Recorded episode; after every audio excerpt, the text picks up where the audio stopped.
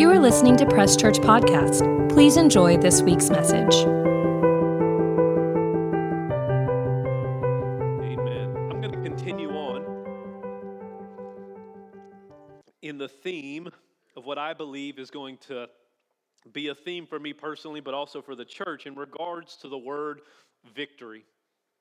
In regards to the word victory, we talked about last week that I'm going to see a victory. If I'm if it says that faith is the substance of things hoped for, the evidence of things not seen. That I walk by faith and not by sight. So I choose today, if I'm going to see anything in my life, what I'm going to see is a victory. I'm not going to see the destruction or the death or the frustration around me. I'm going to see a victory. And I want to talk a little bit more about victory. And the title of the sermon is The Victory is His. The victory is His. We all, in some way, shape, or form, need a victory in our lives.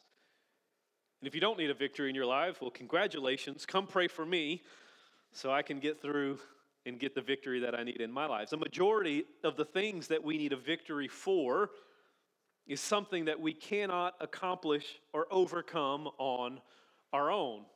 If I can do it on my own, then it would have already been done. And I would assume that's the same in your life. If I could have already got this thing to stop, if I could have got this thing to change, if I could have got this thing to turn around, then it would have already been done. I've already, I would have done everything that I could to make it happen. But I can't. So therefore, I need somebody else. I need something else to intervene in my life to help me through this and give me a victory. You see, we receive the benefits of a victory.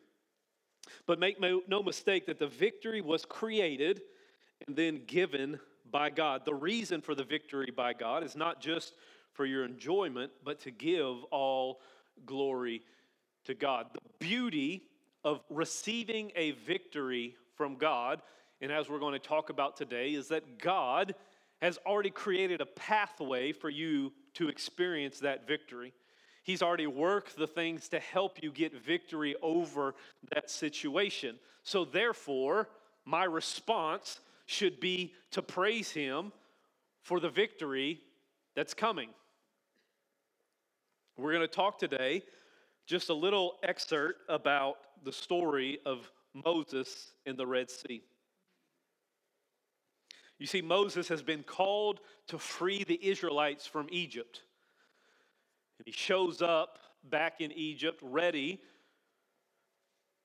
to let his and free his people from the bondage that they've been in. He brings his brother with him, Aaron. He's got his staff with him, and he starts working with God's help these miracles in front of Pharaoh. Remember, throw down your rod, it turns into a snake. Pick the rod back up, turn, pick the snake back up, it turns back into a rod. And these 10 plagues hit Egypt. The biggest, most sophisticated, strongest civilization on the earth at that time is brought to its knees by 10 little old plagues. A couple of frogs, the river turning to blood. Remember those? And finally, Pharaoh has had enough when his firstborn is killed by the death angel, and he tells them to leave. Get out of here and go. And as they are leaving, the Lord instructs Moses to tell the Israelites to knock on the doors of the Egyptians and to plunder them as they're leaving. Take everything that you can from them. These people are sad, they are broken because their firstborn child has died. And here comes Mr. and Mrs. Israelite knocking on the door. They say, Hey, I know you're sad, but that's a beautiful necklace. I'm going to go ahead and take it with me. Thank you. That's a, that's a, that's a, a, a beautiful TV you got in there. I'm going to bring it with me to the desert. I, I really love the PlayStation 5s. I'm going to go ahead and take that with me. You've got a Tesla. I'm going to drive that with me to the promised land. And it says in Psalms that as they were leaving, expected to be anywhere from a million to two million people, it says that there was not a feeble person among the Israelites that was leaving bondage and slavery. Now, these are slaves. These are slaves who have not been fed good. These are slaves who have been overworked, who have been overbeaten, who have been tormented in every way, shape, and form. There was no HR that the Israelites could go to in Egypt. Excuse me, the slave master, he beat me way too much today while I was trying to make the pyramid. There was nobody to complain to. And it says that as they're leaving bondage, as they're leaving Egypt, there's not a feeble one among them. God instantly, miraculously heals, restores, and strengthens over 2 million people and then blesses them as they plunder and steal everything from the Egyptians as they walk out. That's a pretty big victory. They've been in bondage for 450 years and they've been told that a victory is coming. They've been told that a Savior is coming. They've been telling uh, generation after generation, there's somebody coming to free us. It might not be during my generation, but somebody is coming. And Moses shows up. All of these plagues happen. They are leaving bondage, they are leaving Egypt. The victory is theirs, and they come up to another battle, to another struggle. And they're standing on the edge of the Red Sea. And behind them, is the Egyptian army because Pharaoh snaps out of it and he says, I just let two million of our free workforce go. Go get them. And he says he sends 600 chariots with his captains of his army to go and chase them down. Now, you would think, looking on this side of the Bible, that the the Israelites would have said, I can't wait to see what God's about to do. He's about to destroy the, the Egyptian army. He's done all of these things to free us over 450 years of bondage. He's going to do something miraculous to free us, but that's not what they do because they do what humans do, what you and I do. We just come out on the other side of a victory, and God has done an amazing miracle, and we're on this spiritual high, and then we fall on our face again because we come against another battle, and we say, God, where are you? I knew I should have died in Egypt. Moses, what are you doing? You brought us out here to die. Let's go back. You just saw all of these works. But they couldn't throw the gold that they had stolen, even with all the vigor that they had, they couldn't swim across the Red Sea. They were stuck once again between a rock, not a hard place, a sea. And what do you do when you need a victory? The walls are closing in. You're trying to breathe, you're trying to stand tall, but you're breaking. You're falling down. You're wondering, how do I overcome these things? A victory is needed, a miraculous victory is needed.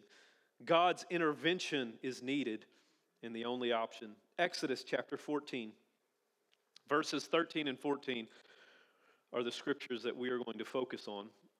Exodus 14, 13 and 14. And Moses said to the people, Do not be afraid. Stand still and see the salvation of the Lord, which he will accomplish for you today. For the Egyptians whom you see today, you shall see again no more forever. Verse 14 says, The Lord will fight for you, and you shall hold your peace. Amen. Let's look at the first part of Exodus 14, 13. I'll call it A. And Moses said to the people, Do not be afraid, stand still and see the salvation of the Lord, which will he will accomplish for you today. You see, this is Moses' MO. This is, this is uh, what Moses does is he gives instructions, he gives laws, he gives rules, he gives things that he's supposed to do. In John chapter 1, verse 17, the beginning of John, it says, For the law was given through Moses, but grace and truth came through Jesus Christ. All Moses does is give laws. All he does is give rules. And what he says in Exodus chapter 14, verse 13, is don't be afraid, stand still, and see the salvation of the Lord. Moses starts giving instructions and laws to the people on what to do. And these, we're not going to lie, are great instructions. Don't be afraid. That's a pretty good instruction, right? Be at peace, stand still, see the salvation of the Lord. all of these are action verbs, which could make us think that in order to see a victory in our lives, that there's some type of action that we have to do or some type of inaction that we have to do to make the victory happen. But today, I want to encourage you and remind you that the victory is His. The victory is God, that there is no amount of action or inaction that can be done to accomplish the victory that you need in your life because I want to let you in on a secret that the victory has already been completed, it's already been done. So, how can I do something more to obtain something that's already been given? Moses is there doing what Moses does, and he's giving the law to the Israelites. But if you read further down, I don't have the scripture listed. God actually tells Moses, Tell the Israelites, move forward. Well, Moses said, Stand still. Don't be afraid. And God said, No, keep moving, move forward, go toward the water because there's a victory. There's something that I want to do to help you. But we think that there's all these actions, all these things. Well, if I read my Bible, if I go to church, if I give money here, if I stand on my left leg, if I stop standing on my right leg, if I throw salt over my right shoulder, then I'll see the victory, then I'll get God's attention. But God's already there. He's already moving. He's already done things in your life. He's already given you the victory, and He wants to give you the victory again. It's already presented, it's already available. These actions do not influence or change God's mind to help or provide a victory. God was willing to give the victory to the Israelites that day. And He wants to give you the victory today, not based on your action but he wants to give you the victory based on what his son's actions were. In Colossians chapter 2, verses 13, 14, and 15, there was nothing that the Israelites could do to get out between the Red Sea and the Egyptian army. No matter what they tried, no matter what they do, they were stuck there, and God had to intervene. And you also were stuck in between the Red Sea and not the Egyptian army, but the devil's army. Look at this. And you being dead in your trespasses. How can a dead person do anything? Have you ever been called to go to the circus?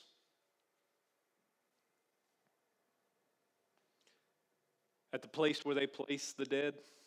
Hey, come on down. We're going to have a basketball game at the cemetery. We're going to have a circus at the cemetery. We're going to all go have fun at the cemetery. No, no, no, because there's dead people there, and dead people don't do anything. There's nothing that they can do. And it says here, there's nothing that you can do. And you being dead in your trespasses. That's pretty bad. And then Paul just slips in, and the uncircumcision of your flesh. Oh, okay, Paul, we're already dead. But look at what God does. I will always encourage you and remind you that God is a God of abundance and God is a God of more than enough. And God could have done the bare minimum and that would have been great, but He didn't. He did more than enough. And He, He being capitalized, has made alive together with Him. If, we, if Paul stops the scripture right there, can we all agree that that's a pretty good thing? I was dead. I could not come back alive. There was nothing that I could do. And God decided by sending his son, he was going to have a victory occur by making me alive again. But that's not all he did, having forgiven you all your trespasses. Those are two pretty big things right there. I was dead, he made me alive, and then he forgave me for everything that I've done and will do. Praise God. Look at verse 14. Wasn't good enough. Having wiped out the handwriting of requirements. Remember, through Moses, the law was written, all the actions. You do good, you get good. You do bad, you get bad. All of these things in the law, God decided, I'm not going to put that on the people. I'm going to wipe out the handwritten of requirements that was against us, us being Gentiles, which was contrary to us. Why do we as Gentiles get so caught up in following the law and looking at what the law says. It says that it was against us, it said that it was opposite of us, it said that we weren't even involved in it. And God decided that He was going to kick it out the way, which was contrary as having taking it out of the way and nailing it to the cross, completely removing it away from us. Look at verse 15. We're not done yet. So He made us alive. He forgave us our sins. He made sure that the old covenant did not apply to us, it didn't fall on us, we didn't have to deal with it, except the good parts. In Him, all the promises of God are yes and amen. He said, I'm going to take all of the thing of the old covenant away from the Gentiles, but what I am going to leave is the blessing part. That's a pretty good deal. Verse 15, having disarmed the principalities and powers, he made a public spectacle of them, triumphing over them. He already has the victory. He did all the work, took care of everything, and the victory is his. And we just get to experience the victory. He's already taken care of it all. Disarmed principalities and powers, made a public spectacle of them, and triumphed over them. Triumphed over them. No ifs, ands, or buts. God provided a way for the victory to happen. He provided the victory in that moment, and He expects and deserves the praise, honor, glory, and thanks after the victory has been provided to you. Yesterday, it's a cold weekend. My wife made a gumbo for us. And so early Saturday morning, as I started to work on my sermon, I could hear her in the kitchen. She made a chicken and sausage gumbo. And she cut up all the vegetables. She started smothering those down. She cut up the andouille sausage and started simmering those. She cut up the chicken, started cooking the chicken. She put it all together. She made the roux, made the stock, started stirring that, put the seasoning in. So we've got chicken, we've got sausage, we've got roux. This smell is permeating through the house.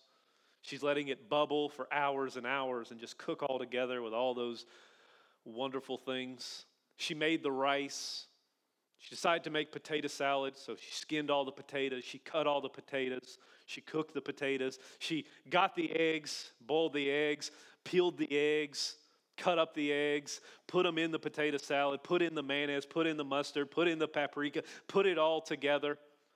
She does all this work all day and the football playoffs started, I said, you know what? I'm going to go get a bowl.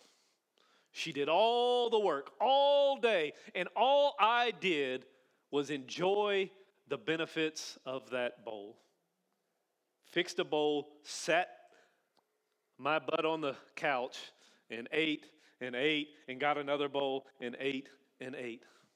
Did all the work, and all I did was sit there and enjoy it and tell my wife, Thank you. I love you. You're so good. This is amazing. You're the best. Jesus, through his son, has this huge plan. Before the foundations of the earth, the lamb is already slain. He moves all of these people, he does all of these things to get Jesus to be born through Mary with Joseph there, to live a perfect life for 33 years. And he's got him in the garden and he's got him in front of Pontius Pilate, and he's got him at the whipping post, and he's got him on the cross. And he brings him back from the dead, and he brings him back up into heaven, and then he establishes the Holy Spirit on the earth, and he builds the church, and he's managing. He's doing all these things because the victory is yours. And you can have an experience to sit there and enjoy it. And all you have to say is, Thank you, Lord. Thank you for your forgiveness. Thank you for your blood. Thank you for your freedom. Thank you for everything that you have done because the victory is His. It always has been, it always will be. I just get to take a benefit of it and experience it. God, through Jesus, has done all the work, and the action, and your reaction is to only receive and thank Him. Oh, she's going to be mad at me. We got to go, boys. Here we go. The second part of Exodus 14, 13b. For the Egyptians whom you see today, you shall see again no more forever. For the Egyptians who you've seen today, you shall see again no more forever. Let me ask you a question. What if the thing that you've been struggling with, the thing that you've been trying to overcome for years and years and years. The Egyptians have been dealing with the, the Israelites have been dealing with the Egyptians for 450 years of bondage. And God says, as they are standing on the verge of leaving Egypt, you will never see them ever again. Because that is the type of victory that God works in. He doesn't save you for this week, and then you fall and do something, and He said, Well, my blood isn't strong enough for that. I mean, I've never seen a human sin that much in one week. I'm not touching him. Let him deal with it for two weeks, and then he'll come back to church, and maybe I'll forgive him. I'll think about it. I'm not going to answer your prayers. No, no, no, no. God's victory is a forever victory. God's victory has forever been established and taken care of. He doesn't deal in the time frames that we think of. If I could just make it a year, then I'll be all right. Well, I've been free from it for two years now. No, no, no. God's victory is a forever victory. Hebrews chapter 8, verse 12. Look at this. He, the writer of Hebrews is quoting a passage from Jeremiah, and he says, For I will be merciful to their unrighteousness. Time out. Let's stop right there. Let's agree right there. That's a pretty good God, right? I will be merciful to their unrighteousness. I've been unrighteous before in my life.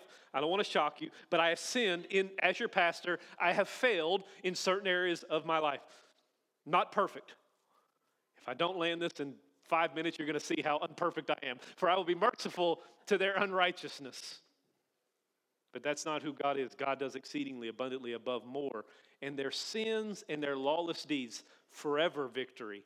I will remember no more. Isn't that beautiful?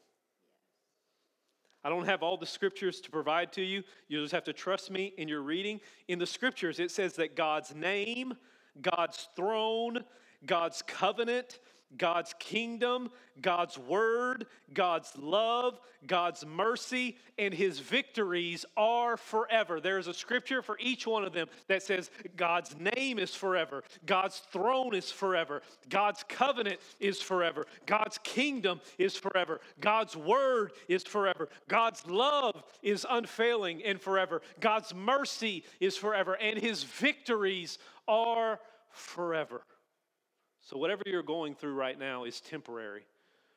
But the God who saved you, his victories are forever. Hebrews chapter 8, verse 6, talking about Jesus. But now he, talking about Jesus, has obtained a more excellent ministry, inasmuch as he is also the mediator of a better covenant, which was established on better promises. God created a better covenant, better promises, and you get access to that. Praise God. How much more does God want to bring the victory into your life since His Son is the one who paid for every victory you need? If God was so focused on doing a victory for the Israelites at the Red Sea, how much more does He want to bless you, help you, and see you succeed on the other side of the new covenant that His Son did all the work? You can pause and focus on that later. Here we go. God wants you saved from spiritual, emotional, and physical death. God wants you to be an overcomer in all things, since it further proves the price that Jesus paid for his humanity. Listen to this the more people see you overcome and achieve victory over this world, then the more people will turn and glorify him. As God is pulling his people out of Israel, out of Egypt, he is their God. He is the representation. These are my people. I am their God. Therefore, God is not going to let his people suffer. He says, So I'm going to bless you for all the work you thought you did for free, and I'm going to heal you as we walk out into the promised land. And as people see us throughout this world, they are going to know that I am your God and that I take care of you and that I win all the battles for you because all the glory goes to him. His name is not going to be tarnished, he's going to take care of his people. In Exodus 14 18, if we drop further down, this is what God says. Then the Egyptians, at that time, the most important group of people on the planet, Then the Egyptians shall know that I am the Lord, when I have gained honor for myself over Pharaoh and his chariots and his horsemen. God says, The reason I'm about to do this victory for you is yes, for you to have a benefit, for you to live, go to the promised land, do all the things I promised, but it's also for the other people to know that I am God. And I'm going to take care of my people. I'm going to be victorious. There's no Pharaoh, there's no group of people, there's no kings, there's no devil, there's nothing that is going to come against me that is going to beat me. God is undefeated in every battle, He has won every battle. And so if we partner with him, the victory is his, then I get to experience his victory. And I just get to say thank you for him. In John chapter 3, verse 17, you know verse 16, but look at verse 17. For God did not send his son into the world to condemn, but that the world through him might be saved. He didn't show up to condemn the world. I can't believe you did this. You're such an embarrassment. You're such a joke such a failure, such a loser. He didn't come to condemn, he came to save.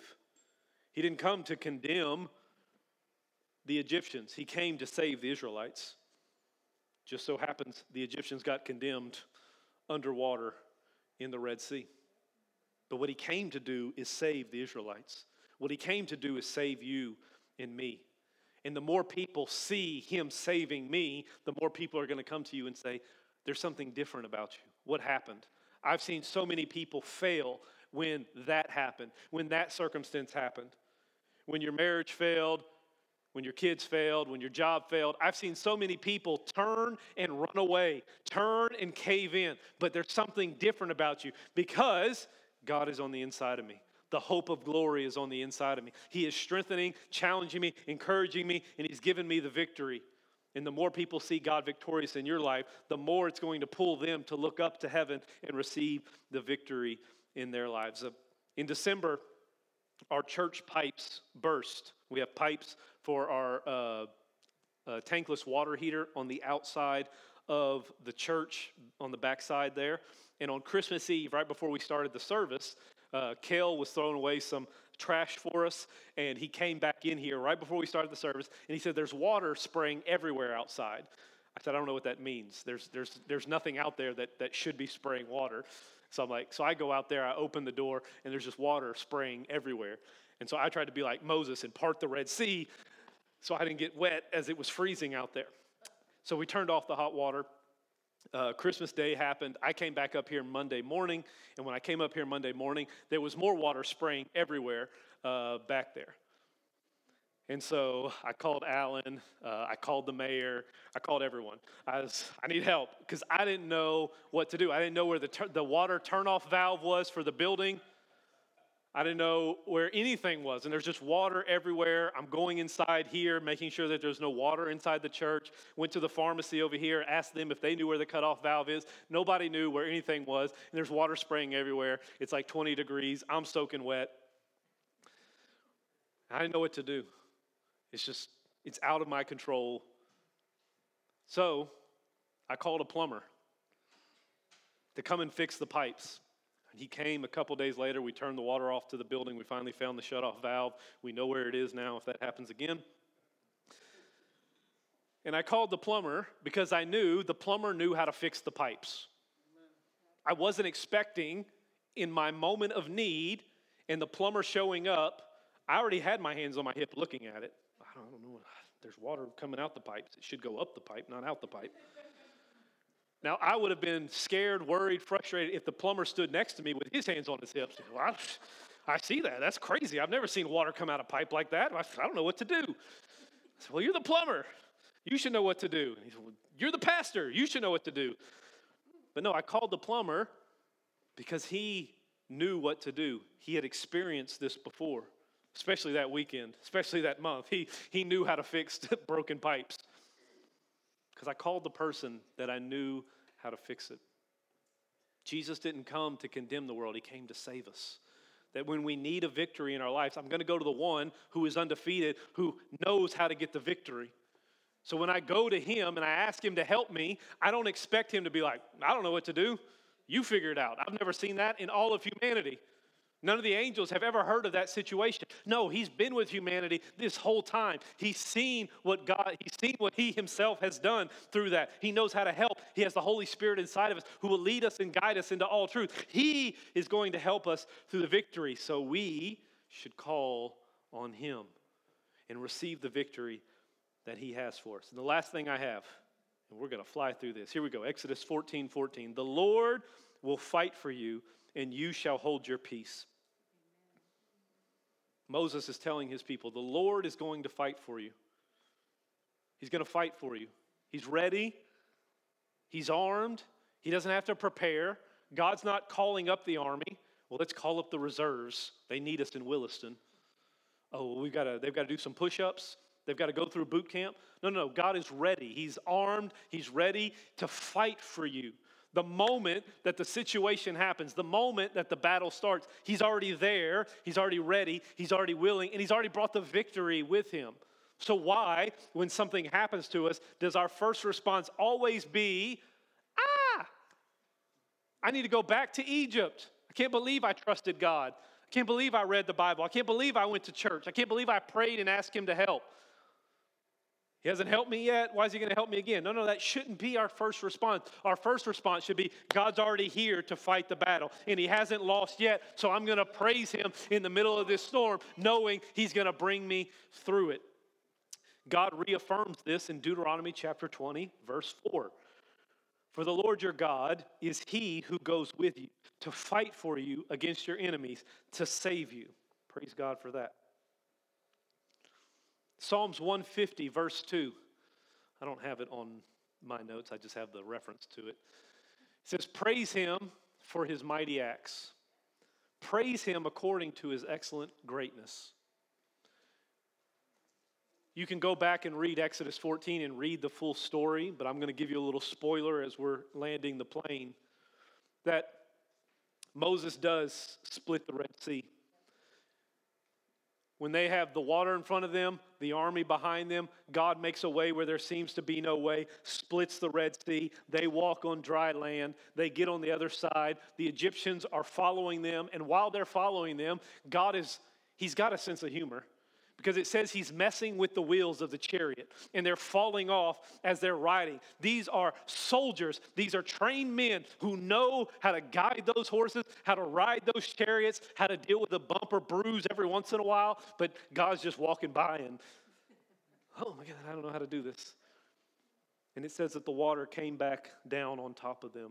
As the Israelites stood on the other side of the Red Sea, completely dry, watching God perform another victory again. And I wish I could tell you that all of a sudden they became these mighty faith filled people. But if you keep reading the story of the Israelites, they complained a little bit more. When they saw victory after victory after victory, but they don't complain right after. What they do in Exodus chapter 15, verses 1 and 2, you can read the full thing, is what we should do. Is they start praising God then Moses and the children of Israel sang this song to the Lord and spoke, saying, I will sing to the Lord, for he has triumphed gloriously.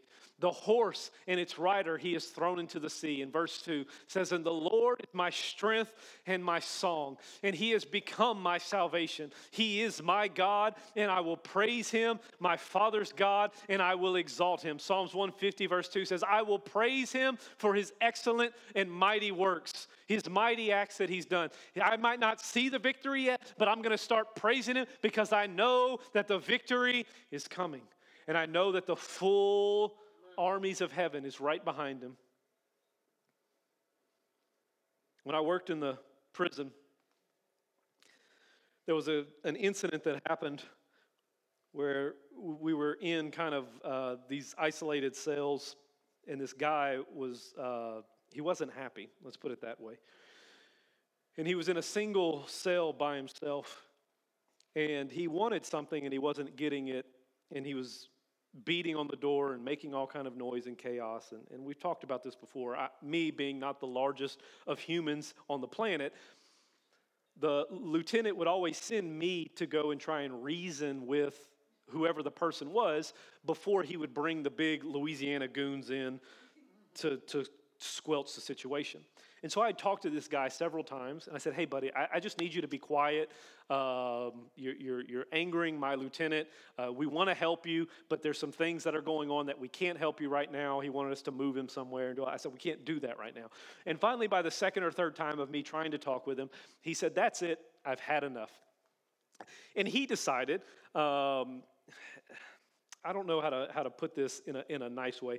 Um, he decided to, to, to relieve himself uh, on the door that was blocking me and him. But the way that he was doing it, it, it was, it was splashing and, and coming upon me. And, and, and, and it, wasn't a, it wasn't a fun experience. And I, I asked the gentleman, I told him, I said, You just made a mistake and you shouldn't have done that. So I, I walked back to my lieutenant and he says, Is he going to be quiet? And I said, He's not. Um, and, and, he, he also um, he also urinated on me. My lieutenant said, What did he do? I said, I'm just telling you what he did. He said, Okay. He gets on the phone and he says, I have a problem in this area and we need to resolve it. I said, Oh no.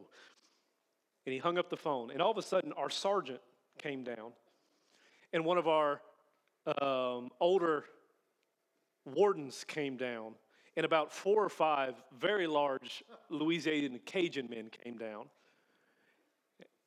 And as I'm drying myself up and cleaning myself up, they went in to take care of what just happened to me.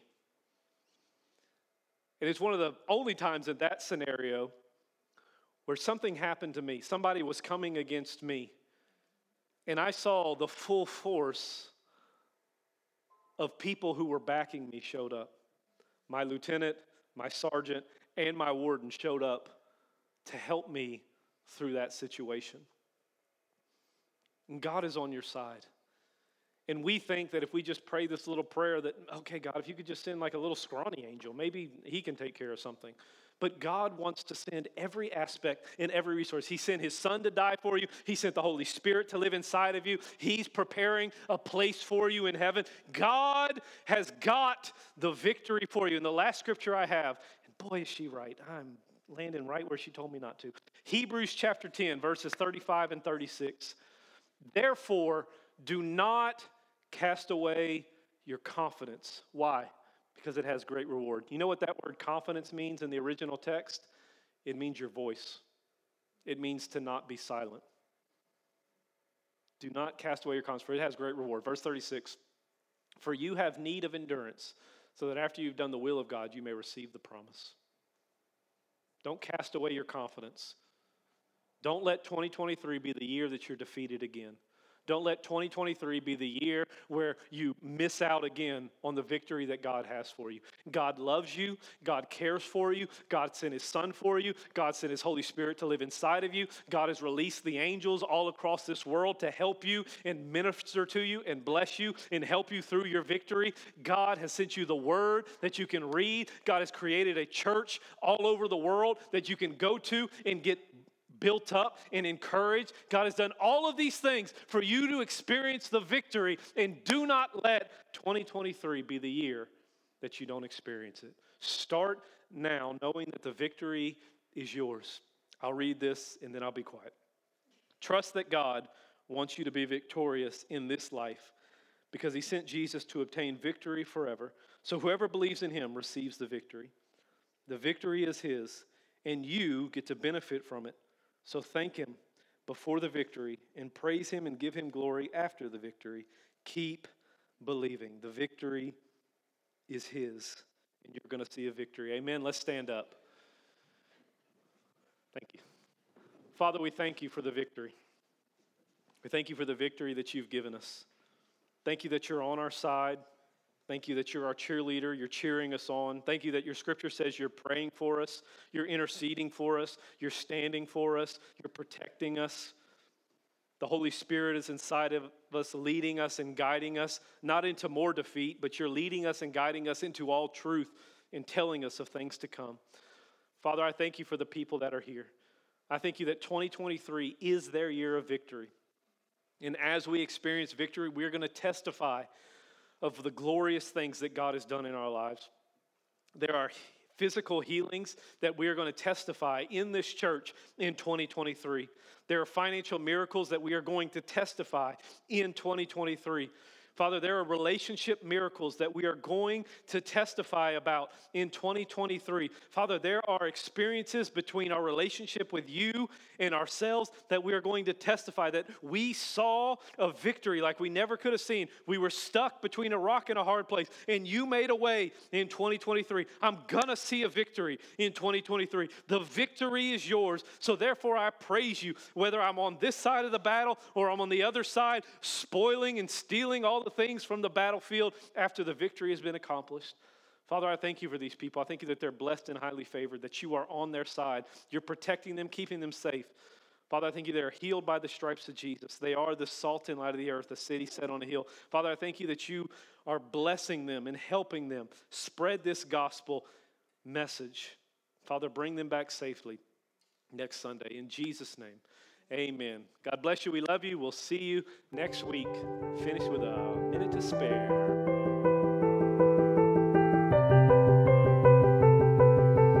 Thank you for listening to Press Church Podcast. If you would like more information about us or are interested in giving to our ministry, you can click the link in our bio or visit presschurch.org. Don't forget to follow us on social media at Press Church SC and have a great week.